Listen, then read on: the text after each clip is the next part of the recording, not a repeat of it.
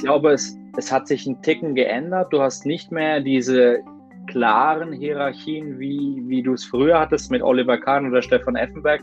Die waren die Platzhirsche. Und wenn die zu den jungen Spielern gesagt haben, du putzt jetzt meine Schuhe, dann haben die jungen Spieler das ohne Wenn und Aber gemacht. Die junge Generation hat sich ein bisschen geändert. Die sind viel, viel mündiger, viel, viel frecher, viel, viel selbstbewusster, teilweise auch ein Ticken arroganter als früher, glaube ich. Ähm, die, die Hierarchien sind flacher geworden, es werden mehr alle befragt, ähm, es ist nicht so, dass einer alleine bestimmt. So, ich begrüße nun meinen Experten Dennis Schmidt. Dennis, schönen guten Abend. Hi Tatsch, guten Abend. Hi Dennis. Dennis, wir haben die Saison hinter uns. Die letzte Entscheidung im deutschen Profifußball ist mit dem gestrigen Abend und dem Verbleib des ersten F C Nürnberg in der zweiten Bundesliga entschieden. So, am Ende einer Saison macht man ja immer gerne die Top elf des Jahres, den Spieler des Jahres, Trainer des Jahres. Wir zwei haben uns überlegt, dass wir heute in der Folge mal unsere Gewinner, Verlierer, aber auch die Überraschung der Saison mal mitteilen. Fangen wir mal mit der guten Sache an. Dennis, wer ist dein Gewinner der Saison in Deutschland, im deutschen Profifußball? Ja, ich habe äh, mich hingesetzt und habe mir auch länger mal Gedanken darüber gemacht, dass ich jetzt nicht einfach den, den üblichen Mainstream-Reflex äh, raushaue und äh, Hansi Flick äh, nenne, ähm, der es ohne Wenn und Aber auch verdient hätte. Aber ich finde, ein Trainer hat es noch mehr verdient. Das ist für mich die absolute äh, Sensation der Saison. Und zwar ist dieser Trainer Urs Fischer von Union Berlin. Ähm, mhm. Elfter Tabellenplatz, für mich absolut alle Saisonziele erreicht. Die Sensation schlechthin, dass Union eigentlich ohne, ohne großes Zittern die ganze Saison über ähm, wirklich souverän durch die Liga gegangen ist. Und ein elfter Tabellenplatz ist da für mich schon aller Ehren wert, muss ich sagen. Mhm. Ja, kann ich unterschreiben. Ja, finde ich gute Wahl. Gute Wahl. Okay. Was wäre denn dein Gewinner der Saison? Ich habe ein bisschen Mainstream, muss ich sagen, aber ich komme nicht drum rum. Für mich ist der absolute Gewinner der Saison Alphonso Davies. Also das ist äh, für mich wirklich eine Riesengeschichte, was der Junge da geleistet hat. Man hat gedacht, okay, da kommt einer aus Kanada, wird bis in der dritten äh, Liga, in der, in der zweiten Mannschaft aufgebaut und bekommt dann seine Einsätze hier und da mal in der Bundesliga. Aber dass er dann mit dem Beginn der Ära von Hansi Flick sich innerhalb von ja, sechs, sieben Monaten eigentlich zu dem Linksverteidiger Europas schon ähm, entwickelt. Also das war schon eine Entwicklung, die ich so nicht gerechnet, mit der ich so nicht gerechnet habe. Von dem her nehme ich da wirklich gerne Alphonso Davies als mein Gewinner der Saison. Kommen wir mal zum Verlierer. Machen wir es mal ein bisschen negativer. Wer ist dann Verlierer in der Saison? Ich habe mir sehr, sehr schwer getan zwischen zwei beziehungsweise, beziehungsweise zwischen einem Verein und einer Person mich zu entscheiden. Ähm, wir haben ja jetzt auch schon öfter gesagt, wir haben überhaupt gar keinen Bock auf Bashing. Ähm, deshalb nenne ich einfach mal beide und ent- gebe dann aber auch die Begründung, warum ich mich für den oder die eine Person entschieden habe. Also für mich als Verlierer der Saison, als Verein ist für mich ganz klar Werder Bremen. Da habe ich ein paar Fakten rausgeschrieben. einunddreißig Punkte, neunundsechzig Gegentore, ähm, alleine fünfzehn Standardgegentore. Ja, das war ja über die ganze Saison hinweg das Thema schlechthin. Ähm, gerade noch mit auch einigem an, an Glück in der Relegation gerettet. Von daher glaube ich, ähm, vor allem wenn du vor der Saison das Ziel ausrufst, ähm, Teilnahme am Europapokal, war das schon eine absolut ernüchternde Saison. Ähm, aber Verlierer der Saison für mich ist trotzdem Jürgen Klinsmann, muss ich sagen. Und da geht es mir auch wirklich kein Bashing, was ja auch teilweise sehr, sehr hart betrieben wurde, sondern einfach, ich bin immer ein großer Freund davon, dass man stilvolle Abgänge in, in einem öffentlichen Medium wie die Bundesliga vollzieht. Ja, dass egal in guten oder auch in schlechten Zeiten, dass man immer stilvolle Abgänge ähm, vollendet. Und das war halt für mich das absolute Gegenteil von einem stilvollen Abschied mit dem, mit dem Facebook-Kommentar. Ähm, die Verabschiedung zu verkünden, war für mich schon daneben, muss ich sagen. Und von daher ist mein Verlierer der Saison Jürgen Klinsmann.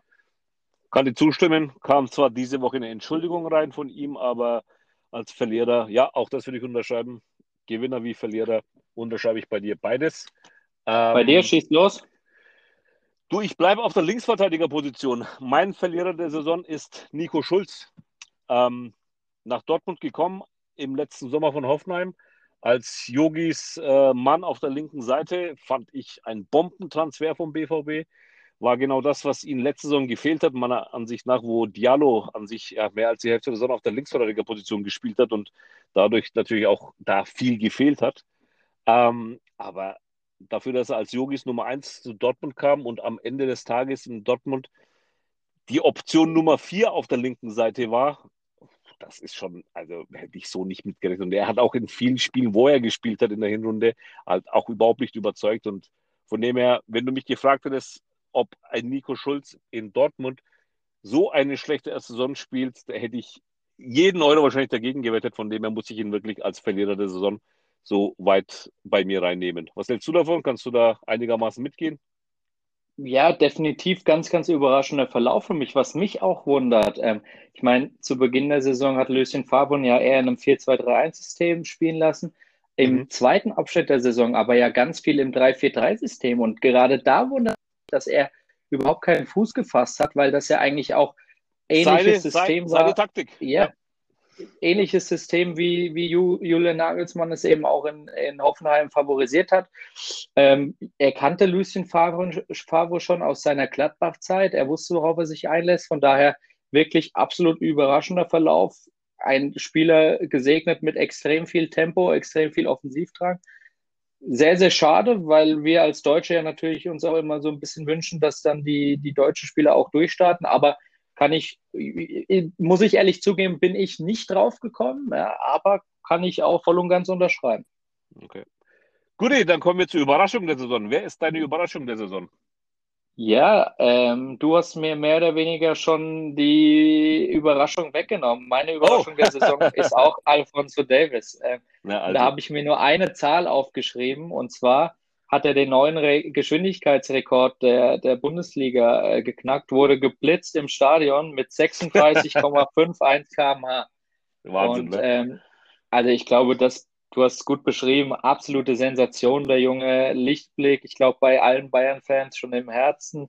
Unfassbar positiver Typ. Ich kann mich an Gefühl kein schlechtes Spiel erinnern.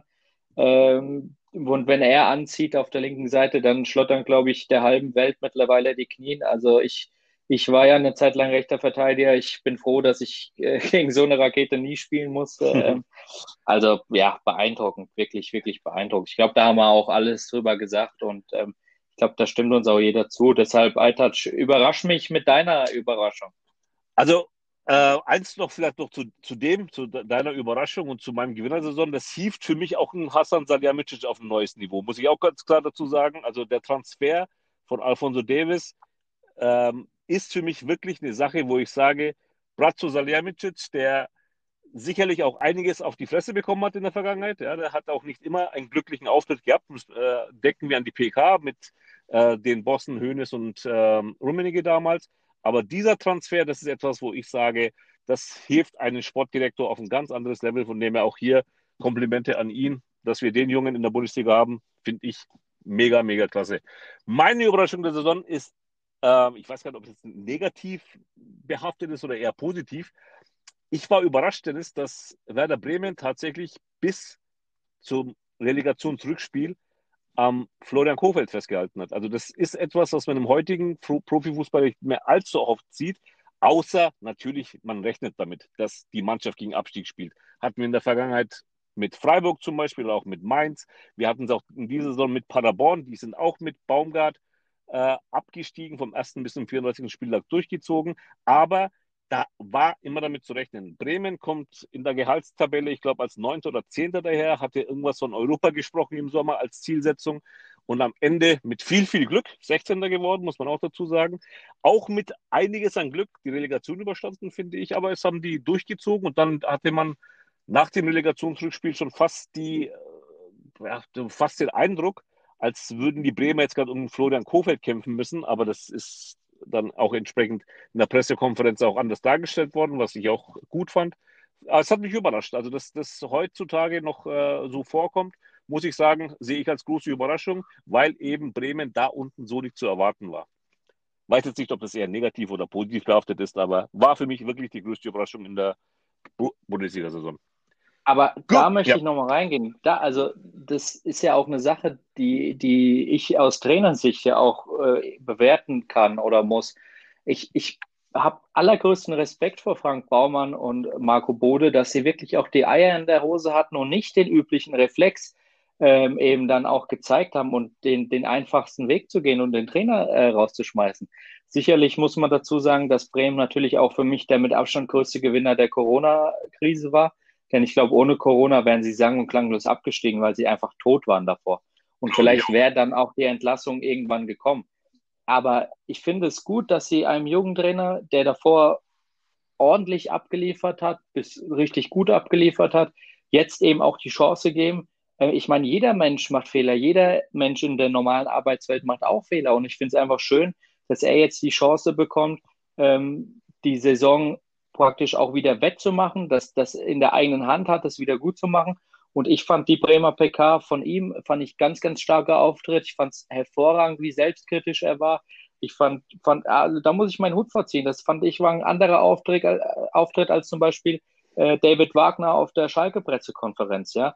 Ähm, er hat, ist sehr, sehr hart mit sich selber ins Gericht gegangen und ich bin da großer Fan von, weil ich finde, es zeigt immer enorme Stärke, wenn man sich auch selber Fehler eingestehen kann. Und von daher muss ich sagen, also ähm, war eine beschissene Saison. Ich glaube, das wissen die Bremer besser als alle anderen. Aber ich finde es trotzdem ähm, sehr, sehr lobenswert, dass sie einem jungen deutschen Trainer dann auch die Chance geben, zu zeigen, dass er aus seinen Fehlern oder auch aus dem Fehler de- des Umfelds, des ganzen Vereins ähm, gelernt hat und dass sie eine erfolgreiche, erfolgreichere Saison haben werden. Jetzt muss ich dich aber dazu was fragen, Dennis, wenn wir schon mal dabei sind. Du hast gerade David Wagner angesprochen, die Pressekonferenz von Florian Kohfeldt. Aus Trainersicht, ist es so verpönt, mal Selbstkritik zu üben? Weil ich war auch sehr positiv überrascht von der P K von äh, Kohfeldt und Baumann, dass auch wirklich so hart mit sich selbst ins Gericht gegangen wurde, äh, was natürlich auch Sachen waren, die ja auch augenscheinlich waren. Bei David Wagner waren es aber auch eigen, augenscheinliche Dinge. Nach dieser Pressekonferenz hatte ich aber das Gefühl, auf Schalke war an der miserablen Rückrunde jeder schuld, außer der Trainer. Und das ist etwas, wo ich als Fan wirklich mich fragen muss, aber ist es denn so schwer, auch mal einzugestehen, auch mal extern, wirklich in einer P K, in einem externen Verhältnis einzugestehen, zu sagen, hey, das war einfach scheiße von uns? Also ich will weder Florian Kohfeldt noch David Wagner. Nein, nein, nee, jetzt, nicht persönlich äh, genau, gemeint, nicht, äh, nicht persönlich, ja, aber, aber ist, für einen Trainer ist das, hat man da Hemmungen, das zu machen? Na, ich glaube, es gibt zwei Typen von Trainern und ich glaube, dass es ähm, vor allem auch früher verpönt war, ähm, Fehler einzugestehen, weil es, glaube ich, äh, ein bisschen als äh, Schwäche ähm, eingestuft wurde. Ich glaube aber, dass gerade, ähm, wenn wir jetzt auch dann noch ähm, im, im Verlauf der, der Sendung sprechen wir auch noch über ähm, Psychologie im Sport und Umgang mit einer neuen Spielergeneration. Ich glaube, dass es heutzutage ähm, von, von den jungen Menschen als, als ganz, ganz stark eingestuft wird, wenn eine Autoritätsperson auch Fehler eingestehen kann. Und ich meine, Spieler oder Spielerfans und auch Verantwortliche sind natürlich in der Regel keine dummen Menschen und können auch gut einschätzen, äh, vor allem Spieler können einschätzen, wenn auch vielleicht auch ein Trainer mal die falsche Herangehensweise gewählt hat.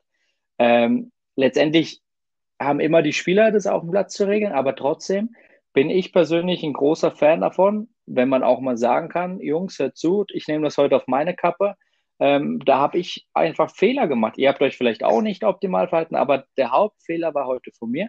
Und ich glaube, dass die Spieler das hoch, vor allem Spieler sehr, sehr hoch anschätzen, also einschätzen und das auch schätzen zu wissen. Und ich sehe es mittlerweile eher als riesen, riesengroßen Stärke, wenn man sich auch Fehler eingestehen kann. Ähm, weil, ja, also was hätte Florian Kohfeldt jetzt erzählen sollen? Das war eine scheiß Saison. Warum sollst du sagen, ja, nee, alle anderen waren schuld? Also von daher muss ich sagen, er hat da bei mir unfassbar viele Sympathiepunkte gewonnen. Ich fand es sehr, sehr authentisch. Ähm, ich hatte das Gefühl, er, er hat sehr, sehr ehrlich das auch alles angesprochen, was er auf dem Herzen hatte. Von daher fand ich das sehr, sehr positiv.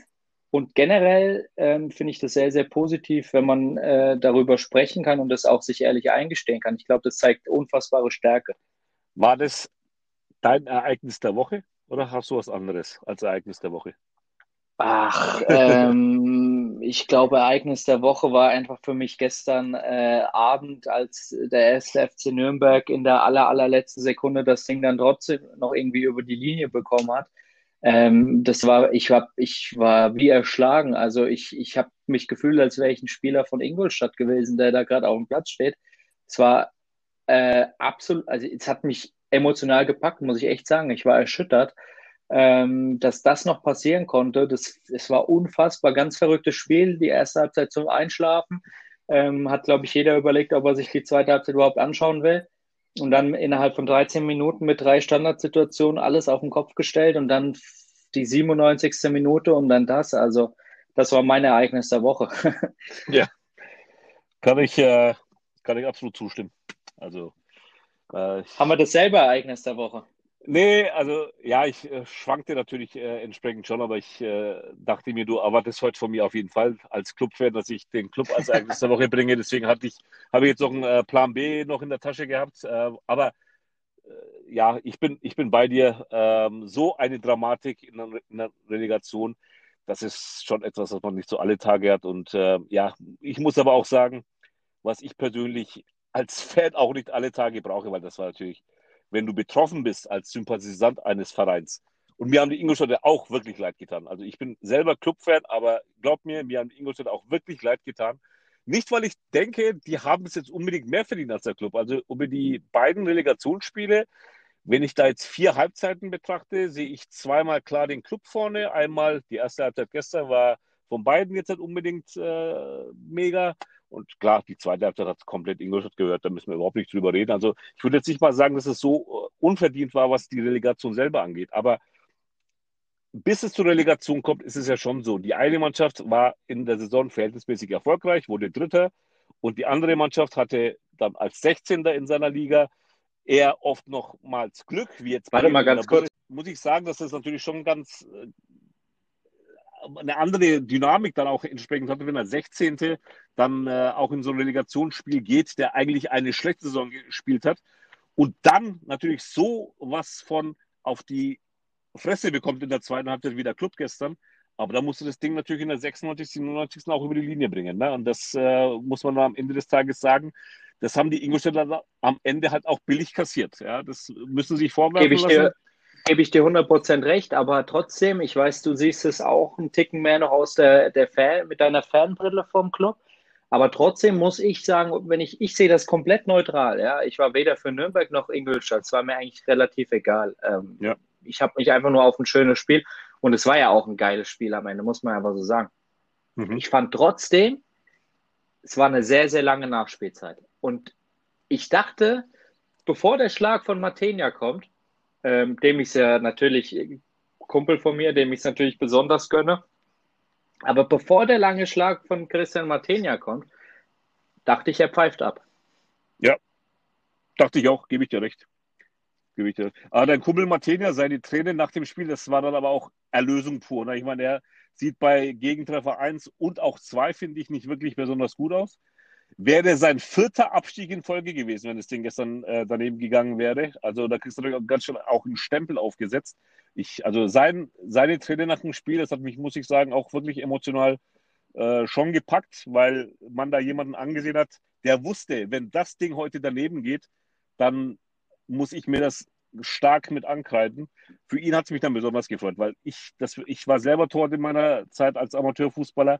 Boah, wenn du dann wirklich mit einem Fehler die Existenz eines ganzen Vereins aufs Spiel setzt, das, das äh, würde ich auch nicht wollen. Also im Großen und Ganzen, ich bin Clubfan, ich stehe dazu, es ist wirklich keine Liebe, die immer Spaß macht, das, äh, da spreche ich, glaube ich, jedem Clubfan aus der Seele, aber dem deutschen Fußball sei es schon gegönnt, dass die wenigstens in Liga zwei bleiben. Ein Drittligist ist Nürnberg nicht. Und Ingolstadt hat die Möglichkeit, dass sie nächstes Jahr wieder angreifen. Der Club, glaube ich, wäre ein zweites Kaiserslautern geworden. Und deswegen bin ich schon sehr froh, dass das Fabi Schleusener gestern doch noch geschafft hat, das Ding um die Linie zu bringen. Ich habe da trotzdem, ich konnte mich nicht freuen. Erstens haben meine Kinder geschlafen, ich konnte nicht losschreien. Zweitens, ich war wirklich, ich war wirklich noch skeptisch, ob nicht der War sagt, hey, Leute, da war davor noch ein Foul im Strafraum. Also es war ich brauche das nicht jedes Jahr, sage ich dir ganz offen. So eine Dramatik brauche ich nicht jedes Jahr. Ich habe da überhaupt nichts dagegen, wenn man am Ende des Tages irgendwie am achtundzwanzigsten Spieltag weder nach unten noch nach oben irgendwelche Ambitionen vielleicht hat, aber dafür dann wirklich äh, als Ruhe die Saison, äh, mit Ruhe die Saison zu Ende bringt. Das war gestern schon eine harte Nummer, muss ich ganz ehrlich sagen. Gut, mein Lieber, dann lass mal in unser Top-Thema des heutigen Tages kommen. Wir haben uns heute ausgedacht, dass wir über das Thema Führung, Psychologie, junge Menschen, Generation Y, Generation Z, wie führt man die heutzutage, was ist alles zu beachten? Ähm, wenn du erlaubst, ich würde gerne starten. Ich bin mit dem Thema Führung durch meinen eigenen Job immer sehr, sehr stark in Berührung, schon eh und je. Und ich finde, dass es ein ganz, ganz spannendes Thema ist, weil es auch so viele Facetten hat. Was mich aber am Fußball immer fasziniert hat, normalerweise sage ich, ob du ein Friseur bist oder ob du eine Holding leitest, in der Führung sind viele Sachen gleich, wenn du ein Team leitest. Normal gilt das auch für den Profisport, aber der Profisport, vor allem der Profifußball, hat nochmal so seine eigenen Gesetze, die ich dann ganz, ganz spannend finde, jetzt mal mit dir heute drüber zu sprechen, wie diese Sachen eigentlich so ablaufen können. Es beginnt für mich schon damit, ein Chef, eine Führungskraft, ist von der Hierarchie her klar unterteilt, das ist auch im Fußball so, aber was du natürlich außerhalb des Profisports nie hast, ist, dass der Angestellte oftmals sogar mehr verdient als der Chef, also sprich der Trainer. Und das ist schon etwas, was mich immer so ein bisschen fasziniert hat, so, wie läuft das eigentlich? Das sind lauter Millionäre, ja, also wenn man jetzt von wirklich oberste Bundesliga entsprechend auch an, äh, ausgeht oder auch im internationalen Spitzenfußball, das sind alles Millionäre, die vermeintlich sogar vielleicht mehr verdienen als ihr eigener Chef. Wie führt man die? Ähm, du hast Erfahrung als Spieler, du hast Erfahrung jetzt als Co-Trainer bei zwei verschiedenen Positionen. Du hast ja auch da Spieler. Bleiben wir mal kurz bei diesem Thema. Es geht jetzt nicht ums Geld, aber es geht um das Thema, dass da vielleicht einer daherkommt mit einem dickeren Gehalt, vielleicht auch schon eine dickere Karriere als der andere. Ähm, was merkt man da vielleicht schon im Training oder bei der Ankunft einer Mannschaft, wenn da einer vielleicht, der von Man City gekommen ist, das hast du ja in Moskau zum Beispiel gehabt, im Vergleich zu jemandem, der in der Vorsaison in Deutschland noch Region- Regionalliga gekickt hat. Geht man diese Jungs auch anders an in der Führung, Dennis? Also ich, es gibt ja, oder vorneweg erstmal, ich, ich freue mich riesig, dass wir über das Thema sprechen, weil das ja auch ähm, privat haben wir da gefühlt auch schon hundert Mal drüber diskutiert, ja. Teilweise auch hitzig. Also das ist so ein Thema, das uns beiden auf dem Herzen liegt und äh, wo wir sehr, sehr gern und viel drüber sprechen, weil das, glaube ich, auch heutzutage der entscheidende Schlüssel ist, ob du erfolgreich bist oder ob du nicht erfolgreich bist. Ähm, Ja, also es gibt ja, um ein bisschen einleitend, es gibt ja diesen, diesen Spruch im Fußball, ähm, ein guter Trainer behandelt alle Spieler gleich. Also ich glaube, diesen Spruch hat ja gefühlt jeder Mensch auf der Welt schon mal gehört oder jeder, der zumindest sich mit Fußball ein bisschen beschäftigt. Und meiner Meinung nach, also das heißt ja nicht, dass ich hier die Weisheit mit dem Löffel gefressen habe, das ist einfach nur meine Meinung nach, ähm, ist dieser Spruch komplett falsch. Komplett mhm. falsch. Weil, das kennst du aus dem normalen Leben, Fuß, ver, vergisst man ja auch, Fußballer sind ja erstmal normale Menschen. Ja. Ähm, ähm, es gibt Leute, die, es gibt jede, es gibt einfach unterschiedliche soziale Umfelder. Es gibt äh, unterschiedliche Werdegänge. Es gibt von achtzehn bis zum fünfunddreißig bis teilweise vielleicht sogar achtunddreißigjährigen. Ähm, und das sind natürlich alles Einflüsse, auf die du Rücksicht nehmen musst. Es gibt einfach ganz, ganz unterschiedliche Charaktere und ich kann den sensiblen, einfühlsamen Menschen nicht gleich anpacken wie den, ähm, den Draufgänger, der ähm, ein dickes Fell hat. Ähm, das kennst du aus deinen äh, Betrieben, in denen du gearbeitet hast. Du musst einfach versuchen, das ist das Wichtigste zu Beginn einer, einer Amtszeit, zu Beginn deines Jobs, dass du herausfindest, was für Typen habe ich um mich rum? Ja, und das ist auch ganz, ganz wichtig, wenn wir zum Beispiel über Kaderzusammenstellung sprechen.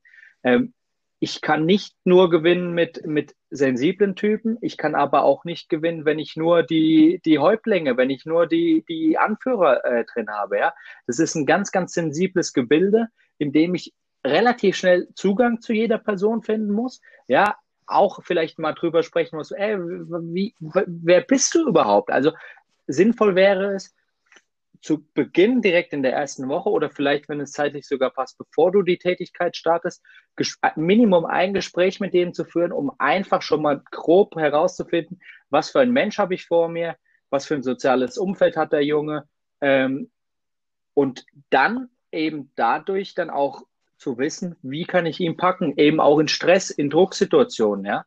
Und äh, ich glaube, das ist das Allerwichtigste erstmal im Fußball, dass du erstmal ein Gefühl für die Gruppe äh, rausfindest. So, jetzt äh, lass mal da kurz, äh, bin ich komplett bei dir. Das ist auch wirklich, was eine gute Führungskraft auch machen muss. So, wo kann ich jemanden packen? Ähm, in meinen Betrieben, dem, was ich über Führung gelernt habe, hat man immer gerne unterteilt.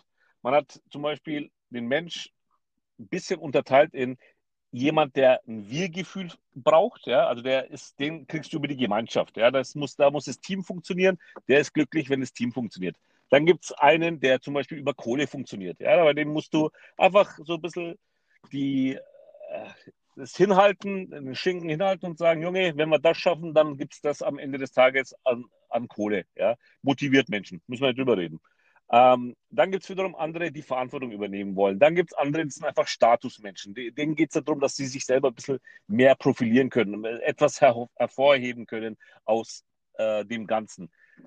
Was, wie ist das im Fußball? Ja, wie, welche Aspekte, welche Kriterien würdest du sagen, da könnte man dann entsprechend als Kriterium nehmen und da entsprechend auch diese Führungsstrategien auch anwenden? Also ich habe auch schon das eine oder andere Treffen mit Sportpsychologen gehabt, mir da auch schon interessante Vorträge angehört und dort wurden auch immer vier bis fünf verschiedene Gruppen von Menschen vorgestellt. Mhm.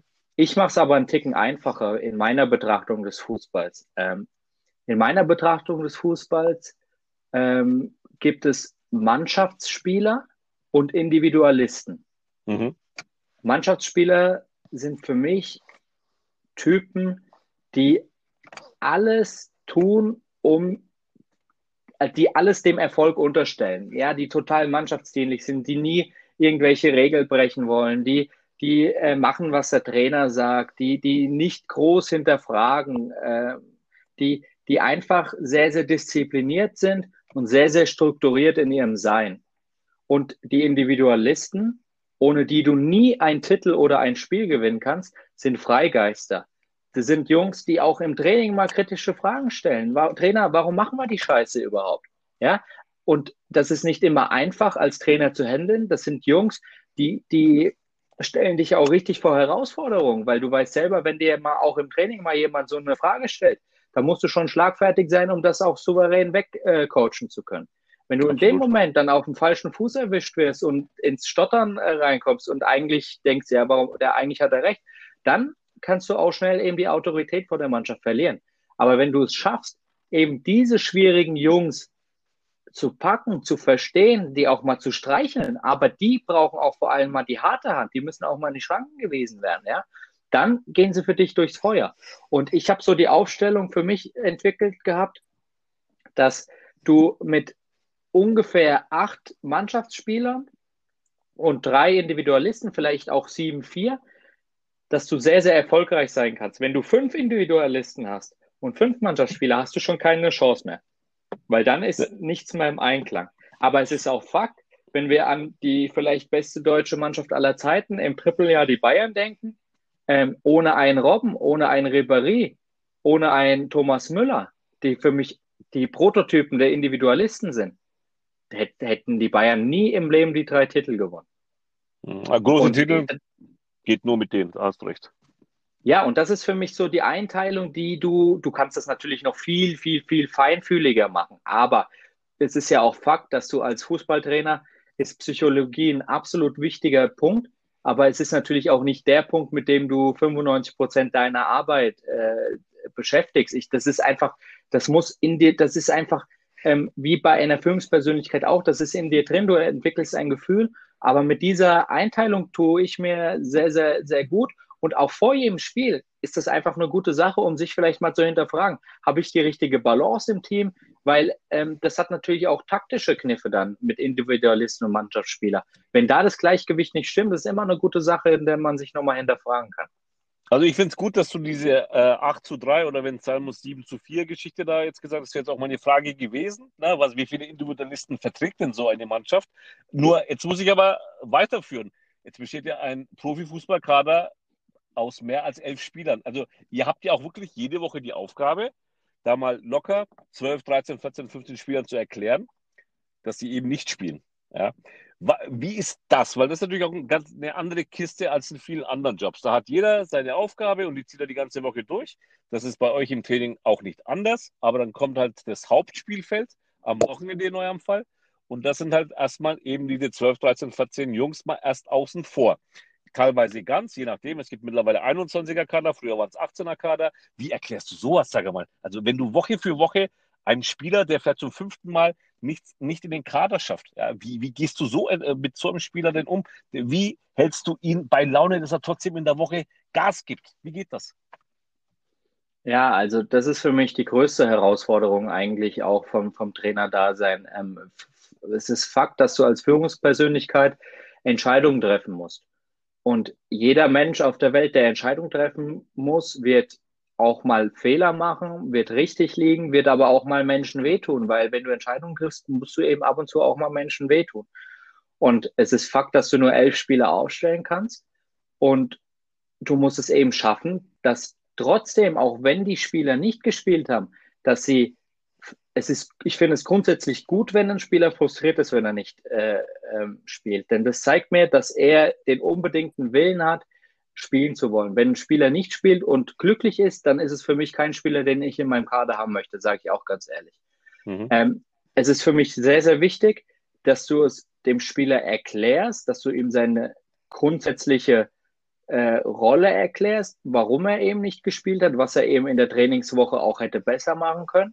Dass du ihm aber auch ehrlich sagst, dass du eben nicht sagst, ja Junge, du machst alles gut, sondern dass du eben auch ganz klar ansprichst, der und der hat die Nase vorn im Moment, weil, weil du eben schlecht trainiert hast, weil du Trainingsinhalte schlecht gemacht hast, weil du dich da verbessern musst, weil du dich da verbessern musst.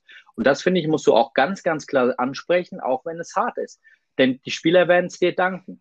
Und dann ist es eben so, ähm, das habe ich auch schon erlebt in meiner Karriere, dass wenn du in der ersten Elf bist bei Trainern, dann feiern sie dich ab ohne Ende und reden die ganze Woche mit dir und du hast einfach ein gutes Gefühl. Sobald du aber aus der ersten Elf rausgeflogen bist, lassen sie dich links liegen. Und das sind eben so Kleinigkeiten, die Trainer einfach sehr, sehr, äh, die Spieler einfach sehr, sehr, sehr schnell merken, weil Spieler viel feinfühliger sind, als man das oft denkt. Deshalb ist es für mich eine riesen, riesen Aufgabe, dass du, wenn Samstag das Spiel ist, ist ja in der Regel Sonntagsspielersatztraining für die Jungs, ähm, die nicht gespielt haben, dass sie eben auch ihre Belastung haben und dass eben auch das Training ist, in dem sie zeigen können, vielleicht, ja, war ein Fehler, dass ich nicht gespielt habe.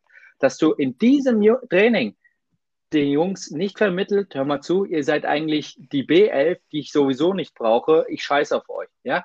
Du, auch in dem Training musst du den Jungs helfen, musst ihnen ein gutes Gefühl geben und musst eben alle abholen. Du musst es eben schaffen, dass alle an einem Strang ziehen, dass alle ein gemeinsames Ziel haben und dass keiner ausschert und die Ego-Nummer fährt. Und das ist die größte Herausforderung. Ist aber nur möglich, wenn du ehrlich zu den Jungs bist, wenn du sie gut behandelst. Ehrlich sein heißt auch manchmal hart sein. Wenn du sie aber trotzdem gut behandelst und wenn du ihnen vor allem, das ist das Allerwichtigste, das Zusammengehörigkeitsgefühl, das ist das Allerwichtigste, ja. Man sagt immer, wir verlieren zusammen und wir gewinnen zusammen. Und das ist eben die größte Aufgabe des Trainers, dass du alle abholst, alle in ein Boot nimmst, im Erfolg, aber auch im Misserfolg, alle zusammen, immer, egal ob Nummer eins oder Nummer fünfzehn. Wenn du das schaffst, dann werden auch die Ersatzspieler vielleicht nicht immer verstehen, warum sie nicht spielen, aber sie werden es akzeptieren und werden dann auch in der Folgewoche ähm, Gas geben, um eben ihren Platz zurückzuerobern. Das ist, was ich immer gerne mache. Ich höre bei Interviews immer gerne genau zu, versuche oft zwischen den Zeilen zu lesen. Ich äh, lese und höre verdammt gerne Interviews von ehemaligen Profis, weil die oft ein bisschen aus den Nähkästchen eher plaudern als jetzt aktive Profis, ähm, weil mich eben das Thema Führung, Teamgefüge et cetera alles sehr interessiert. Und da habe ich einmal von Stefan Effenberg war das äh, etwas gehört, was mich, äh, was ich toll fand. Er meinte, als Ottmar Hitzfeld bei uns Trainer wurde, das mit das Erste, was er gemacht hat, er hat mich und Oliver Kahn zu sich gerufen, hat uns erstmal zu seinen besten Freunden gemacht, weil er genau wusste, Wir zwei sind die Lautsprecher in der Mannschaft und wenn wir ihn mögen, lassen wir es nicht zu, dass gegen ihn Stimmung aufkommt. Ist das eine Taktik, die heute noch gefahren wird oder ähm, Erfolg haben könnte in der heutigen Spielergeneration? Also es ist definitiv Fakt, dass du als Trainer die wichtigsten Spieler, die Führungsspieler, ähm, die angesehensten Spieler hinter dir haben solltest. Sonst hast du ein Problem. Ich glaube, ohne, da, das, äh, ohne die Hintergrundinformation äh, zu haben, war das, glaube ich, ein Problem der Kovac-Zeit äh, bei den Bayern. Ganz sicher. Ähm, ich glaube, es, es hat sich ein Ticken geändert. Du hast nicht mehr diese klaren Hierarchien, wie, wie du es früher hattest mit Oliver Kahn oder Stefan Effenberg, die waren die Platzhirsche und wenn die zu den jungen Spielern gesagt haben, du putzt jetzt meine Schuhe, dann haben die jungen Spieler das ohne Wenn und Aber gemacht. Die junge Generation hat sich ein bisschen geändert. Die sind viel, viel mündiger, viel, viel frecher, viel, viel selbstbewusster, teilweise auch ein Ticken arroganter als früher, glaube ich. Ähm, die, die Hierarchien sind flacher geworden, es werden mehr alle befragt, ähm, es ist nicht so, dass einer alleine bestimmt. Aber es ist definitiv Fakt, für mich auch äh, aus Trainersicht wichtig, dass du auch schon trotzdem immer noch zwei, drei klare Führungsspieler in der Truppe hast. Denn diese Jungs, wenn du einen sehr, sehr guten Draht zu denen hast, können dir sehr, sehr, sehr viel Arbeit als, Spiel, äh, als Trainer wegnehmen. Denn es ist unmöglich, dass du in der heutigen Zeit als Trainer dich um jedes kleine Problem innerhalb einer Mannschaft kümmern kannst. Sind, seien das Zickereien, alle, wirklich alles, was im normalen Alltag in Büros passiert, das hast du in Fußballmannschaften auch. Mhm. Es ist unmöglich, dass du als Trainer dich darum kümmern kannst. Deshalb ist es wichtig, dass du zwei, drei Jungs hast, die auch mal auf den Tisch schauen und sagen, Jungs, jetzt reißt euch doch mal wieder zusammen, seid ihr zwölf, ähm, die wirklich auch dir viel Arbeit abnehmen können. Denn es ist doch auch klar, wenn jedes Mal der Trainer reinkommt und wieder meckert und wieder meckert, wieder meckert, das nutzt sich ab und irgendwann kann man es nicht mehr hören.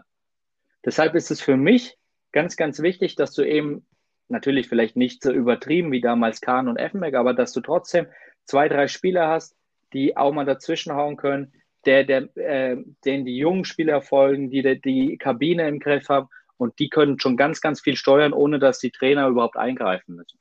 Jetzt sag mal, so ein Mannschaftsrat äh, bei dir und Bernd Hollerbach, bestimmt ihr den selber oder lasst ihr den von der Mannschaft wählen? Nee, den haben wir selber bestimmt, ja, weil es uns oder auch Bernd schon sehr, sehr wichtig war, dass da auch ähm, Jungs dabei waren, ähm, die, die er einschätzen kann, die, zu denen er einen guten Draht hat, bei denen er sich aber auch hundert Prozent darauf verlassen kann, dass sie sowohl zu ihm als auch zur Mannschaft ehrlich sind und auch Probleme mhm. ansprechen können. Aber ich habe äh, beides schon in Karrieren erlebt. Ich habe äh, zum Teil gewählte Mannschaftsräte gehabt, gewählte Kapitäne, bestimmte Kapitäne, ähm, das ist für mich jetzt, macht für mich jetzt keinen riesengroßen Unterschied, muss ich sagen. Nein, ich frage deswegen, weil eben äh, wir, du gerade von Führungsspielern gesprochen hast, der dann irgendwo auch ein bisschen ja, die rechte Hand oder rechte Arm vom Trainer auch äh, sein sollen. Ähm, stelle ich mir einfach vor, wenn ich die bestimme, stelle ich mir schwierig vor, wenn die Mannschaft ihn wählt, außer die wählen halt denjenigen, wo auch ich als Trainer eben einen besonders guten Draht hin habe. Aber auf der anderen Seite ist es natürlich auch schlauer, wenn die Mannschaft wählt, weil dann ist dann dem sie vertrauen, verstehe ich auch. Also finde find ich, find ich interessant im Fußball. Ich möchte gerne noch ein paar andere Punkte noch äh, gerne dazu nennen. Du hast vorhin gesprochen, die Spieler heute, die Generation heute, ähm, selbstbewusster, frecher, teilweise auch ein bisschen arroganter. Funktioniert da überhaupt noch ein autoritärer Führungsstil, Dennis? Weil das passt ja jetzt nicht dazu, äh, eben, dass man eben nicht unterwürfig ist. Autoritär würde bedeuten, jeder gehorcht und jeder marschiert. Aber es klingt jetzt nicht danach, was du gesagt hast. Ja, aber wie ist es denn bei dir in den Friseursalons, wenn du da reingehst und hast jetzt, siehst einen Chef, der sehr, sehr autoritär ist? Wie ist das mit der heutigen Gesellschaft? Funktioniert das oder funktioniert es eher nicht? Ich habe eine, ich habe eine Thematik. Ähm, ich habe eine Branche, wo ich eh einen gewissen Mitarbeitermangel habe, wie allgemein im Handwerk. Von dem her ist man eh vorsichtiger geworden mit autoritären Führungsstilen. Das muss ich dazu sagen. Ähm, ich bin ein Freund davon, wenn man beides kombinieren kann. Das klingt immer ganz simpel und das klingt immer nach der diplomatischsten Lösung. Aber ich glaube nicht daran, dass man nur kooperativ die Dinge lösen kann. Also so auf die Art, so Leute, jetzt hocken wir zusammen und suchen jetzt alle zusammen in die nächsten vier Stunden eine Lösung. Manchmal muss man einfach auch mal sagen, zack Leute, so wird es jetzt gemacht und fertig. Auf der anderen Seite bin ich auch kein Freund davon, dass man die Dinge nur mit harter Peitsche äh, vollzieht. Es muss natürlich zu dem Typen auch passen. Es muss am Ende des Tages, muss es auch authentisch sein. Das ist mir das Aller, Allerwichtigste. Also auch bei meinen eigenen Chefs war mir das Allerwichtigste, es muss authentisch sein. Wenn ein Typ, der vom Kern her weich ist, aber das Gefühl gehabt hat, der muss jetzt autoritär sein, das habe ich ihm schon oft angemerkt. Das ist da natürlich, was bei mir nicht so ganz durchgerungen ist. Auf der anderen Seite, wenn jemand natürlich schon von der Stimme her und von dem, was er geleistet her, auch jemand ist, der wirklich die Sachen anpackt, aber auch zu Ende bringt, und dann nehme ich ihm auch dieses autoritäre Führungsstil auch äh, ab und kann ihm dann entsprechend aber auch wirklich von der Authentizität her auch folgen. Und da habe ich dann auch kein Problem damit. Aber ich merke, dass bei den Jungen das Thema an sich autoritärer Führungsstil nicht mehr so ankommt. Das, da ist man eher, wo man auf Durchzug schaltet. Ja, also ich, ich glaube, dass der Fußball ist ja natürlich auch irgendwo immer ein Spiegelbild der Gesellschaft. Und ähm, die Jugendlichen, die im Fußball nachkommen, sind die ähnlichen Jugendlichen, wie sie auch in der freien Wirtschaft sind. Ähm, und ich habe schon festgestellt, dass je jünger die, die Leute werden, dass sie weniger mit Kritik umgehen können. Das ist schon so ein Punkt, den ich äh, festgestellt habe. Ähm, für mich ist Kritik, konstruktive Kritik, ohne jemanden fertig zu machen oder zu beleidigen, eigentlich das größte Gut, das wir haben, weil das ist mit die einzige Möglichkeit, jemandem zu helfen und jemanden besser zu machen, indem man Fehler ganz klar und ehrlich anspricht, ohne jemanden zu verletzen. Immer mit dem Hintergrund, jemand helfen zu wollen und eben auch dann direkt mit äh, Lösungsvorschlägen. Das ist so ein Punkt, den ich schon festgestellt habe. Aber ich glaube, der entscheidende Punkt hast du angesprochen, Authentizität. Ja, du musst authentisch sein.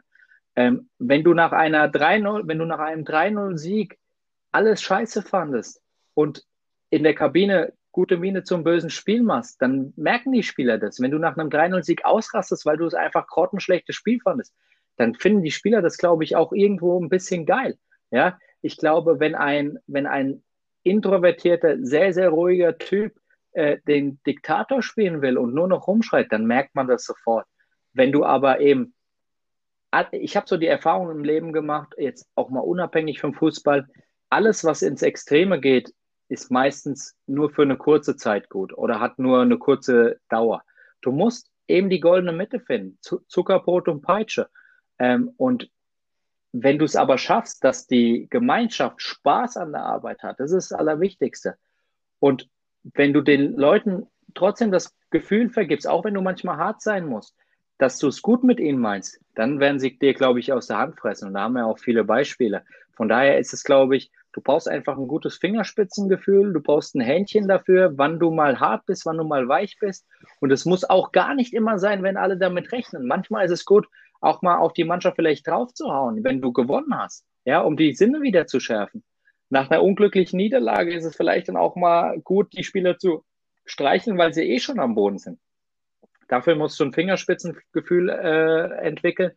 Aber es ist schon Fakt, dass die junge Generation anders ist, ja, aber ich glaube, das ist, war mit jeder Generation äh, so, de, die nachkommt. Ja? Das, das wird, glaube ich, im Moment auch so ein bisschen überspitzt. Es ist Fakt, dass es die äh, Generation Social Media ist. Das sind alles Themen, die man berücksichtigen muss. Aber trotzdem grundsätzlich muss man, glaube ich, einfach gut, mit den, gut und ehrlich mit den Menschen umgehen, ähm, wenn man erfolgreich sein will. Aber wie ist es dann? Eben Social Media Generation, das ist das richtige Stichwort.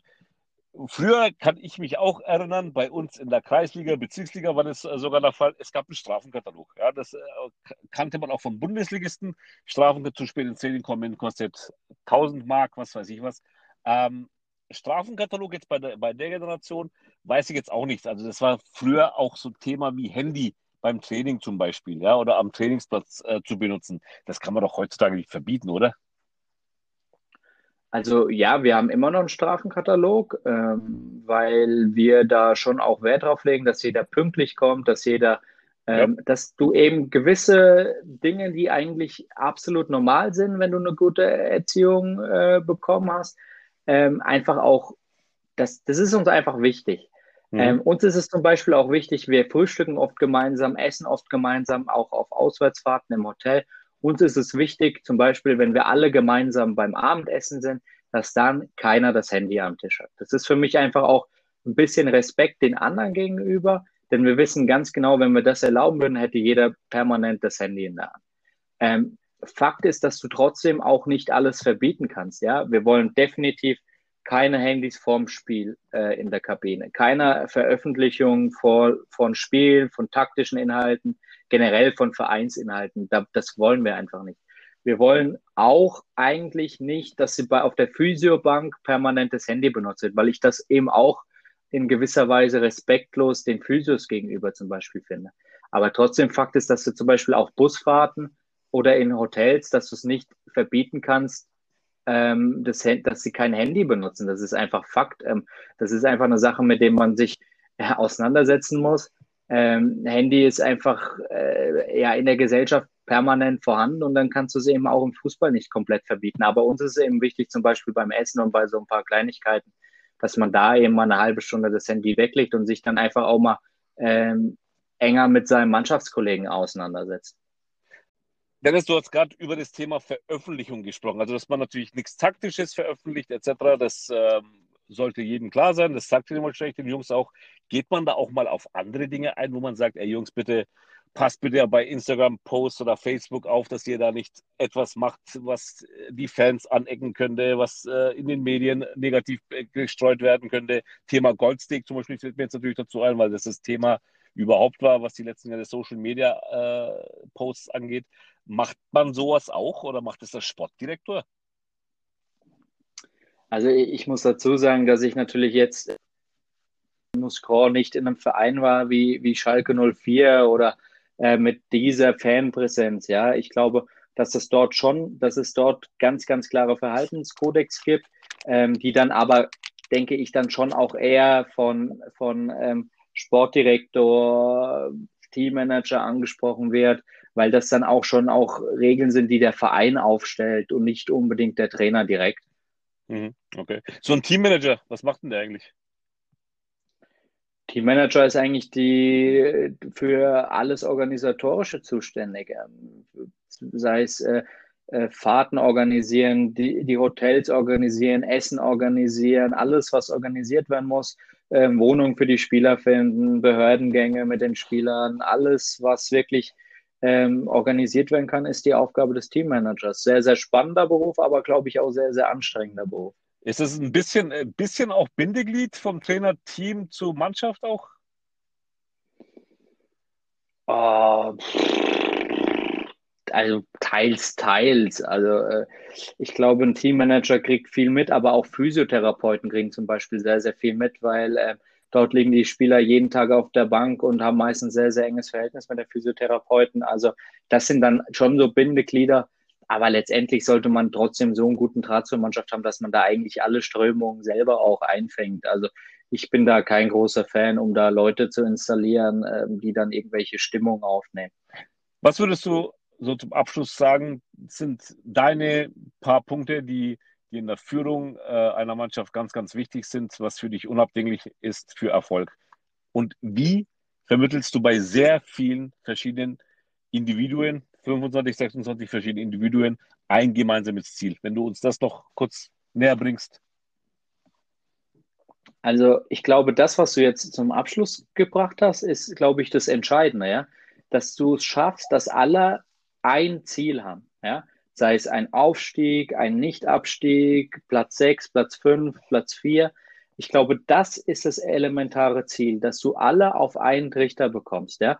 Und da bin ich zum Beispiel auch ein Fan davon, dass du vor der Saison zum Beispiel auch speziell bei Jugendspielern hingehst, dich mit jedem Spieler hinsetzt und zu ihm sagst, mit ihm besprichst, wie du ihn siehst und bla bla bla, ein Vorgespräch der Saison führst, dann aber auch klar ansprichst und den Jungen fragst, was ist dein persönliches Ziel für diese Saison? Was hast du vor?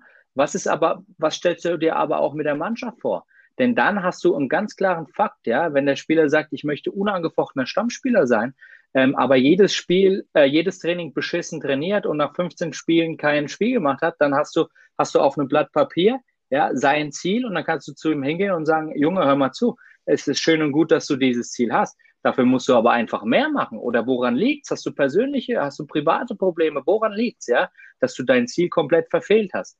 Also ich finde, darüber hinaus kannst du schon mal filtern, wo geht die Reise der Mannschaft hin, was haben sie vor. Dann als Trainer kannst du es normalerweise natürlich am realistischsten einschätzen, Aber aus diesen Einflüssen musst du es eben ein Ziel äh, formulieren. Und dann ist es für mich auch ganz, ganz wichtig, du kann, für mich ist es wichtig, dass du für jedes Spiel ein eigenes Ziel dir vorsetzt. Und es muss gar nicht die Punktvergabe sein. Es kann zum Beispiel auch im Profibereich sein, ich möchte mehr intensive, hochintensive Sprints als der Gegner haben.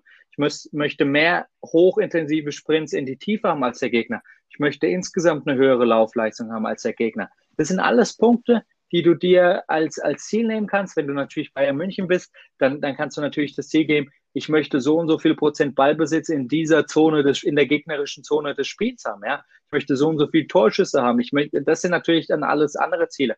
Wenn du eine, eine schwächere Mannschaft hast, dann kommst du wahrscheinlich eher über Zweikampfverhalten, über Laufleistung, über intensive Sprintleistung. Das sind dann alles so Punkte, ähm, die du einfließen lassen kannst. Und dann ist es immer wichtig, nie das große Ganze aus den Augen zu verlieren. Ähm, also ganz wichtig das Ziel. Und dann, du hast mich gefragt, was ist für mich wichtig? Was ist, was ist für dich denn wichtig, ähm, wenn es um Menschenführung geht? Wie, ich meine, du kennst dich da ja sehr, sehr gut aus. Was haben gute Chefs von dir denn immer gemacht? Was mir in der Führung immer sehr, sehr wichtig war, ähm, ist gefordert zu werden, aber auch gefördert zu werden. Also mir ist wichtig, Ziele zu kennen. Ja. Ich will meine eigenen Ziele stecken, ich will aber auch die Ziele eines Unternehmens kennen. In dem, in eurem Fall ist es dann der Verein. Ähm, und ich möchte aber auch wirklich eine Förderung dazu immer gerne haben, weil ich denke, die wichtigste Aufgabe von Führungskräften ist, die Rahmenbedingungen auch so hinzustellen, damit jeder Einzelne auch wirklich sich so bestmöglich entfalten kann.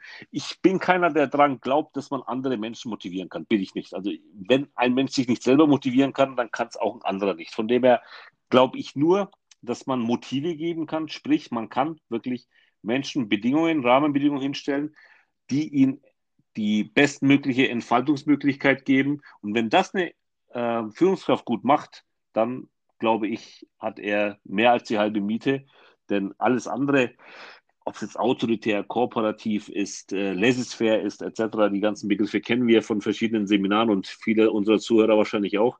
Am Ende des Tages geht es darum, dass ein gemeinsames Ziel erreicht wird und vor allem, wie es kommuniziert wird und dass es auch klar ist. Ich finde, ein Ziel muss immer klar sein. Das ist etwas, was, wo ich mir immer sehr schwer tue im Fußball, aber da bin ich der Externe. Ich kann nur sehen, was bei mir ankommt. Ja? Ich äh, weiß nicht, ob die intern anderes Ziel ausgeben, als was uns extern gesagt wird. Ich kann mir aber vorstellen, dass ein Fußballer, dem intern gesagt wurde, wir wollen nach Europa und extern wird nur gesagt, wir wollen vierzig Punkte und den Klassenerhalt erreichen. Das ist irgendwann, irgendwann glaubst du an das extern ausgegebene Ziel vielleicht mehr, als was du intern besprochen hast, weil du es einfach hundertmal gehört hast.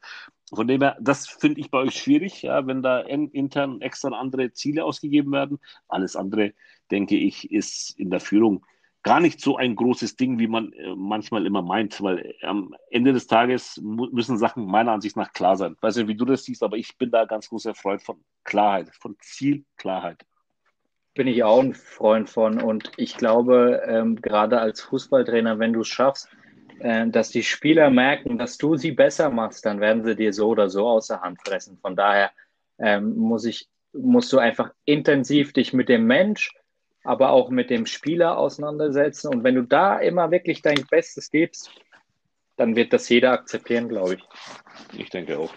Dennis, war mal wieder sehr schön mit dir. Waren wieder tolle Einblicke und auch ähm, ja, Sachen, worüber man sich äh, im Fußball vielleicht immer wieder Gedanken macht, aber auch wirklich von jemandem zu hören, der auch tagtäglich da drin steckt. Ich danke dir vielmals. Ich danke allen Zuhörern, dass Sie heute in Folge fünf wieder dabei waren.